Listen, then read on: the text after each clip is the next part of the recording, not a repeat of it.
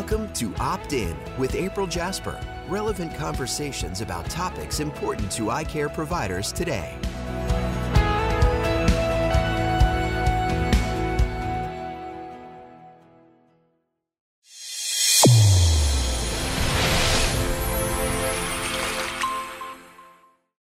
Your eyes and your vision are under attack. Damaging blue light from the sun, your phone, your computer, your tablet, even light bulbs and car headlights is constantly bombarding you. The good news is our eyes actually already have a line of defense to counter the effects of blue light. This defense is made up of three pigments called carotenoids. MacuHealth with Micromicelle, the only supplement with the exclusive patent on all three macular carotenoids and Micromicelle technology. Welcome, everyone. I'm so glad to be here today with Professor John Nolan. And uh, you've heard the two of us talk before, but when you heard us before, we were telling you we were about to embark on this amazing journey of going to this meeting called Bonn. The meeting took place last week. It was amazing for me as someone who's never seen anything like it to see the research, John, that mm. you and your teams and all the other scientists mm. that were there had put together and brought to us in a summary. I think my takeaway really is how incredible the work is that you do mm. and how important it is to us back seeing patients to be able to have access to that. So, big thank you yeah. from me to you. But for people who haven't heard us talk before, why don't we start by you telling them about you and where we are today? Of course and a little bit about the conference and the history of it. It'd be a pleasure, and thank you for doing this. I think storytelling and conversations in today's world, how else can we translate science? And you've yeah. just like we're doing this in real time. You've just come from, you know, what I call my scientific Christmas, you know, oh. and um, and it was and, and I think that was what was lovely about this Bonn. It was the, the uniqueness of the clinician being there, the yeah. scientist being there. But you're right, you know, this is an international project and it, it's a project um, that has you know scaled and evolved with technology, with ideas, with people for, for many many years, and it's it's it's it's research built on mentorship but young excellence, isn't it? Yes. And uh, I think that's what we're really proud about Bonn. Yeah. You know, Bonn being this, you know, this is the fifth Bonn. Essentially, we started with the AMD conference and. You know, it started with a vision of Dr. Alan Howard from the Howard Foundation UK and myself, and as our work in nutrition and carotenoids and vision um, became important in that it became translated, we realized we need to kind of protect that. And we realized that we almost needed to take it out of the context of the big, you know, for example, the ARVO conference where there's 10,000 people and right. this gets a little bit, we felt this could stand on its own. That was the risk. But, you know, with the international brilliant people that we had, we get to essentially what Bonn is. We it's it's a it's a it's a conference dedicated to human health and human function via using nutrition to yeah. try and identify ways we can target safe interventions. And um, and I think what Bonn delivers is a uniqueness of collaboration, that multidisciplinary yeah. effort from people that are just good at what they do. I will definitely agree to that. You know, so um, and and for me, it's been great to have you know yourself and your and colleagues from all over, not just go to Bonn in Cambridge, UK, but then come and visit us here. So we're we're now at the Carriganore House, um, the Nutrition Research Centre in Ireland, part of the university, Southeast Technological University, and um, you know we're really really proud to do what we do here. And yeah. um, it was great to show some of the other scientists today and the other people the work that we do. And but most importantly for me is that you know, the team that work here that do so yeah. tirelessly and every day and with total commitment, you know, to maybe find out something that's useful for human health and right. clinical implication, for them to see this being translated. Um, so yeah, we're here. We're actually out in the garden now in, in Carriganore House, and this is part of our West Campus. And it's you know the technologies here improve the whole time. We have our main facility here where we can entertain and conduct and coordinate human clinical studies where we can measure vision and cognitive function and we measure macular pigments and we measure skin carotenoid scores and we you know we have our laboratories up here then where at a chemistry level we really can measure down to minute uh, concentrations in terms of the the molecules and if we supplement what does that mean? Do we actually change our blood system? And, yeah. And it has to be all done scientifically and in a controlled yep. environment. So, John, one of the things that really impressed me about the meeting is that it wasn't all people my age or your age. Yeah. there were people of all ages, and Mm. there were people I met that seemed like they've been a part of this Mm. family of research and carotenoids for a long time. How do you keep that family dynamic and, and what keeps everything interesting? And tell me about some of those folks. Yeah, thank you for asking that. I mean, I, I like that you used the word family because that was actually aired a couple of times throughout the conference. People Yeah. kind of felt it's like that vacation that you go back to that you really enjoyed and you go there because you know what works and who's going to be there. And, and in a funny way this scientific conference has delivered that. And for me it, it's been really important that you know you have the likes of Liz Johnson and Paul Bernstein and these people who have really done so well in their science within our field. Yeah. but also broader than that, we have these kind of mentors, the likes of um, you know George Britton, for example, who we all look up to as the the godfather of carotenoids in general. And you know, um, in the very first conference, I was, you know, quite scared to ask George would he join the organising committee because Wow. remember, like George Britton is a, a living legend in terms of like he wrote the book on carotenoids. He wrote the book on why we should be interested in carotenoids, and it's the first go-to place that I take students when we start a program here. And to get to sit with George and listen, and even now you saw how much of a mentor he is, and we have the very special George Britton Award, which we which is part of, of our conference, and you know, so it was great to get back, particularly after COVID, right? We never knew. We were all a bit scared. Would we get back to this place? Yeah. You know, for Yeah. a long time, uh, we thought it might not happen, but we we fought through this. We stayed together, and you know, to get George there and and to do that. I mean, he's he's um I think he's 16 books on carotenoids. I think 56 years ago he published his first paper on on on carotenoids. Um, he's over 3,000 citations and he's just he's the real deal. He's a real mentor. So he's the person we the type of person we look up Yeah. to. And um, you know he's he's now stepped off the committee. I'll, you're the first person I've told this. And um, we've some changes with Bonn exciting changes. You know Downing College Cambridge and everything that the Howard Foundation have done has been remarkable.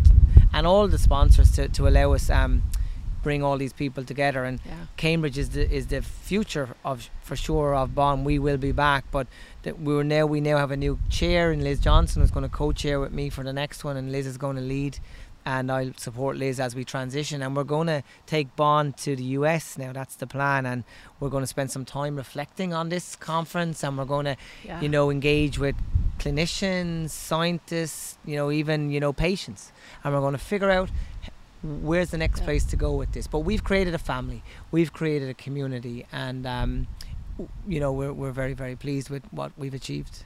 I love it. I thank you so much for inviting me, John. Uh, David and I have had such a good time, and I think the most impactful piece for, for me is knowing that I can go home and I can make a difference in the lives of my patients. So, what you have done in research has come to me, then from me to my patients, and really, truly, we can change the world. I truly believe it. Remarkable, and and you know. Honestly, and I mean this from the bottom of my heart, I congratulate you and all the people that are doing these podcasts, you know, from acro- across the world and US, and because you help us translate really important messages to give confidence to doctors, to give confidence to patients, and to society as a whole. Yeah. as to how we can safely make decisions and navigate our way through a world where eye care needs more of this, quite frankly. Yes. You know, we can't wait for retinas to become sick before we take this serious. We have to be proactive. It has to be informed. It has to be uh, well balanced. And I, I'm, I'm glad you feel this. And thank you for what you do. Absolutely. So, you guys are about to hear a lot of different people talk about their presentations that they've done at Bonn, and we're excited to bring that to you and more next time. Thank you, John. Thank you, April. I am here today with Dr. George Britton, and I am so privileged to be able to speak to you, George, because I hear that you are the father of carotenoids. Tell me what that means. Grandfather. Oh, grandfather. okay. No, all it means is that uh, I've been working with carotenoids for so many years that uh, I, I was working at the time when a lot of the pioneering chemistry and everything was done. So what you're hearing here, a lot of that is based upon. I mean, nobody knew what lutein and zeaxanthin and things were, so we did the chemistry, which underlies most of this. How did you do it? uh, by the tried and tested method of getting other people to do it for me. Really. students. What made you even think to go there? What what inspired your work? I didn't really think to go there. And in the days when I was training, and you know, my my background is chemistry, and it was almost a natural progression in those days to go from school to university to do a PhD. I've actually never ever stopped to think what I would like to do when I grow up. I love that. Um, it's just happened. And I find, as many people seem to find, that working with carotenoids is addictive. And once you start, you can't get away from it. Working with, working with horrible, colourless things really must be terrible. It's, it's so much nicer to work with, uh, with nice coloured things. So tell me when you began this work, what were you doing? So you were just in uh, out of university, in university. What were you doing? In, in Sheffield at university, my PhD studies were, were not on carotenoids at all. I worked on, on phenolic compounds. But then it was time to do postdoctoral work. And my supervisor suggested that I write to Professor Goodwin in Aberystwyth. And he said, Yes, we've got money, why not come along? So, uh, and then after a year there, he said, uh, I've been appointed to the chair at Liverpool. Would you like to come along? Wow. So, when was that? Oh, just 10 years ago? Sometime in the last century. um, that was about oh, 1966. I think, uh, I think that led to England winning the World Cup in that year. I, th- I think we had something to do with it. so he said, Would you like to come along? Yeah. So uh, I, I, went along with him and started a teaching position there. And wow. Spent the rest of my career there because I enjoyed it. So, what was the first moment that you were just overjoyed with something that happened in your research? I think uh, at my age, you probably need to ask me that in 30 years' time, and I might remember it. um, I don't know. It, it, was just it was just new, and being able to do things when you knew that no one had done this before. Right. I think that that's a very stimulating thing, very stimulating fact, um, and realizing that. Um, whatever you do, you know, people think, oh, a PhD, you know everything. You don't know anything. You have to. That's when you begin. Right. Um, you're just following instructions until then. And but w- what it teaches you is is a, a way to think and uh, reason about projects and work out things for yourself. And that that's when it really becomes uh, very satisfying. When you've had an idea and got someone to do something about it and, and done that work. Um, if it works, okay. You also learn that uh, with any PhD, maybe the first year or two is a complete waste of time, and everything that gets into the thesis is done in the last few months. and everybody panics about that, but that, that seems to be fairly normal. Um, and I, I think um, you have to have well, one of the uh, main criteria for being a researcher, I think, is that you have to be eccentric and uh, you know th- think outside the box. Um, but uh, you know, at my age, I have to get out of the box first before I can do this. So as you watch everything that's happening around you, you see what what we're hearing this weekend. Mm. Tell me what surprises you what excites you? What, what are you hearing and seeing that?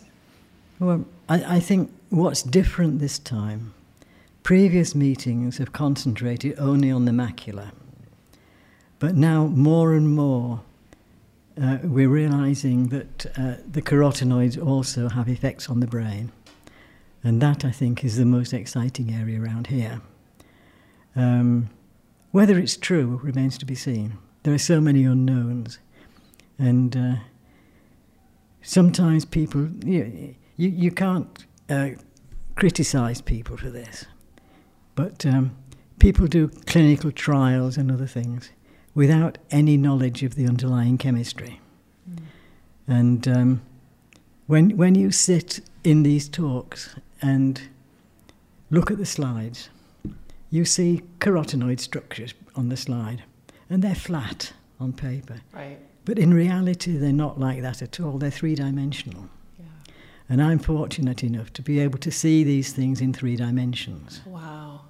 Uh, because of the, the, the, work I've done and the training I've had. Wow. So you, know, you, you think of things in a different way then. So I, I can see areas where people may be missing part of the story, but what they're doing is, is valid. Right. And very, very good and interesting.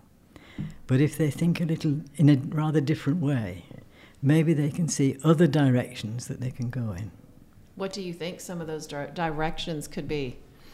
I think it's, it's other directions where they're, they're using, just feeding supplement carotenoids uh, and seeing effects. Fine, that's good. But uh, I think what people may not realize is that the carotenoid um, chemistry and properties are such that uh, they can start to decompose very easily. And if they use a sample which is not 100.0% pure, yeah. compared with 99.9% pure, they may get different results. Right. Um, and this is one of the things that worries me a little. Um, I've had some very, uh, one of the lectures here was very interesting to me because it's got me thinking in different directions. Tell me. And th- this was um, this was Marina's lecture about bioavailability, which means many things. But uh, she was finding differences between using the, the carotenoids themselves, the lutein and zeaxanthin, and using derivatives, ester, acetate esters and long chain esters of these, and finding different results. Um, and make, by making these derivatives, you may actually be altering the ease with which they dissolve in other oils and fats to get into the body. And also, the long chain fatty acid may actually fold over and, and, and very close to the carotenoids themselves. So the whole thing's can be different shapes.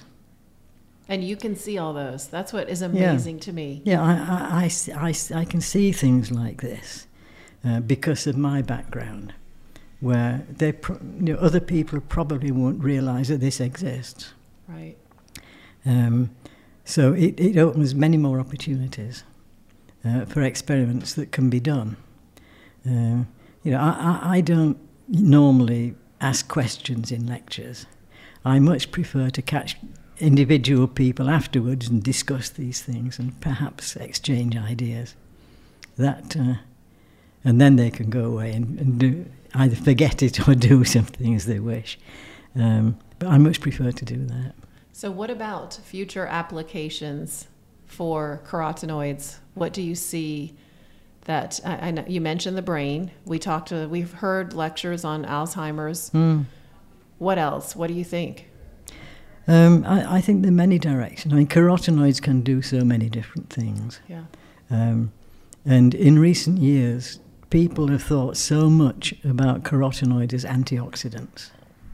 Most, mostly not understanding what antioxidants are or do, and, and not understanding free radical chemistry, which, in, which is needed, and understanding is needed in order to show whether or not these can be antioxidant.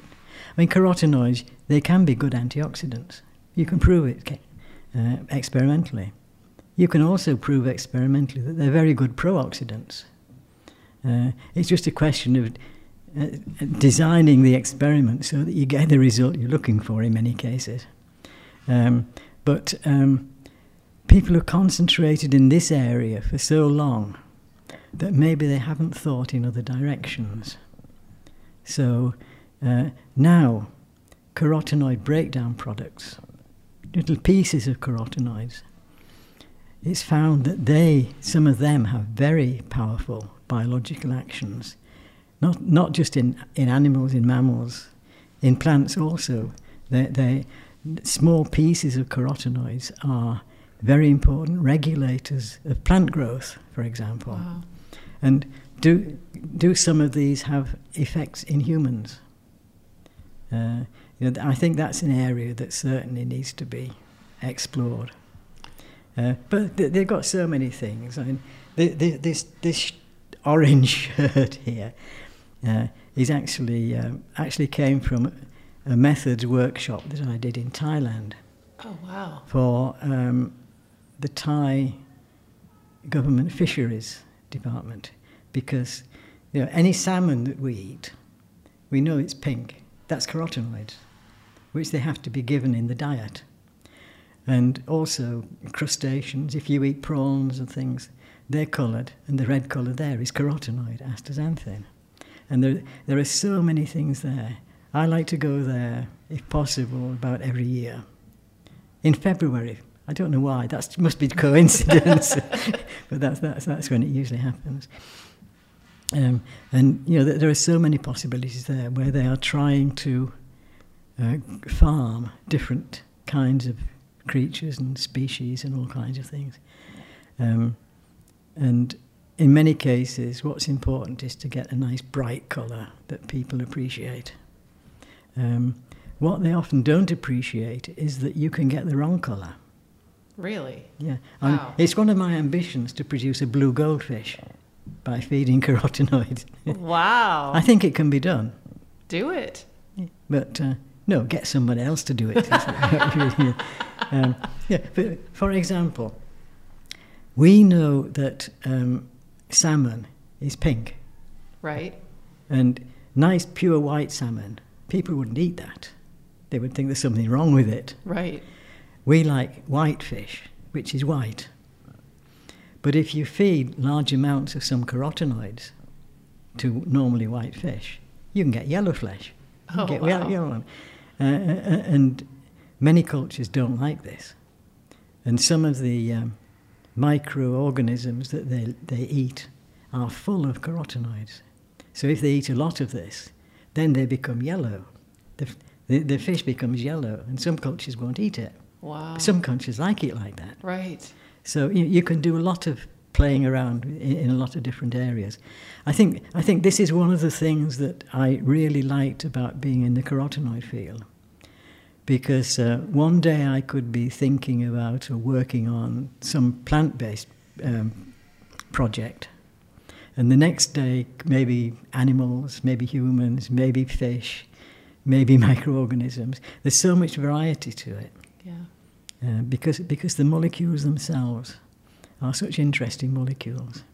You know, they- they're about the right size to span across a membrane. And if they span across a membrane, uh, they affect the way a membrane will, will, will act.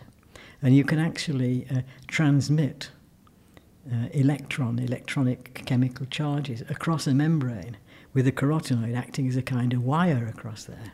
Oh, wow. And, and, and now people are interested in, in using them uh, uh, as wires. So many things that can be done.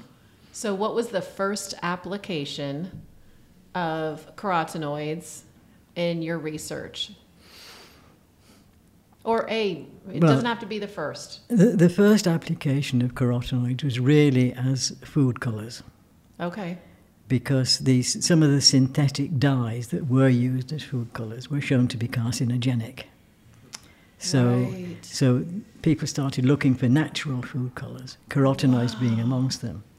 But carotenoids are not water soluble. They're, they're soluble in, in, in organic solvents and fats to some extent. So you know, they're very good for colouring things like butter and spreads like this. Uh, if you see a, a yellow colour in there, then it's probably carotenoid. Oh, my goodness. And they have to use different ones to colour ice creams and things. what will it be called on the label? Do they have to do they have to tell you on a label? On the label, it's given, you know, this, this contains beta carotene or annatto or something. Oh my goodness. Yeah. I did not but, know but that. you know, that's not work that we did.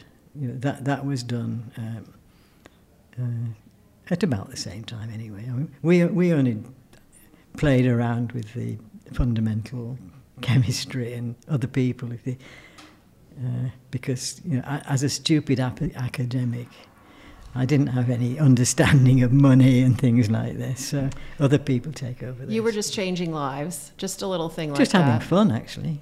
Yeah. I love it. And, and, and research, research should be fun. Yes. Because if you enjoy it, then you're quite happy to try and think the next step. Um, otherwise, well, e- even if you think find it fun, um, it does show you the many things you don't know, True. as well as the few things you think you do know. But may, still, maybe you don't know. Yep. I love this. So you're very humble. I asked Doctor what to call him, what, because you know we've had this conversation already, and I've learned that there's Doctor and Professor and Mister, and our audience learned that earlier from someone as well. Mm-hmm. And of course, you said just call me George. yeah. But here's what's real. I, d- have I don't need to be called anything else. I retired. You're still here. You're still changing lives. You're inspiring everybody. And No, what I- you've done has made such a difference. My, my, my role here is um, like, like an exhibit being re- rolled out of a museum every now and then and put on display. Oh. Well, it has That's been it. an honor to meet you, and I just can't thank you enough for all you've done. Look, you're in your your work is in our profession, and all of the listeners. It's part of our patients' lives. It's Mm. part of everything we talk about all day long, and and it's going to be a bigger part as time continues, and that's what we're learning today. Yeah, I, have to remember this when I'm talking to people. And um, uh, if, if people are trying to do something that's really going to change people's lives, then um, I have to try to think of ways, which of, of things I can say to them that might make them think of ways of improving. Yes, that's that's what you need to do because I can tell you I've seen what uh, all of the speakers here have uh, have. I've seen what their their thoughts are of you. I've seen the influence you have had on them, and you just have to be here to continue to bring everybody to the next level. I don't know anything about it. All I am is a person that sees patients, and I love my patients. But what you've done has changed lives. So, Dr. George Britton, we thank you so much. Thank you. Before Neurolenses, I always had eye strain, eye dryness. eye fatigue. moderate to severe headaches. I had to take prescription medication. It was to the point where my kids, they'd want me to sit down and color or read them books, and I couldn't. I couldn't do nothing. I got my Neurolenses, my headache went away. I wasn't taking Tylenol anymore. Can't explain it, but it works. I would pay mm-hmm. double for my Neurolenses because I can't go a day without them.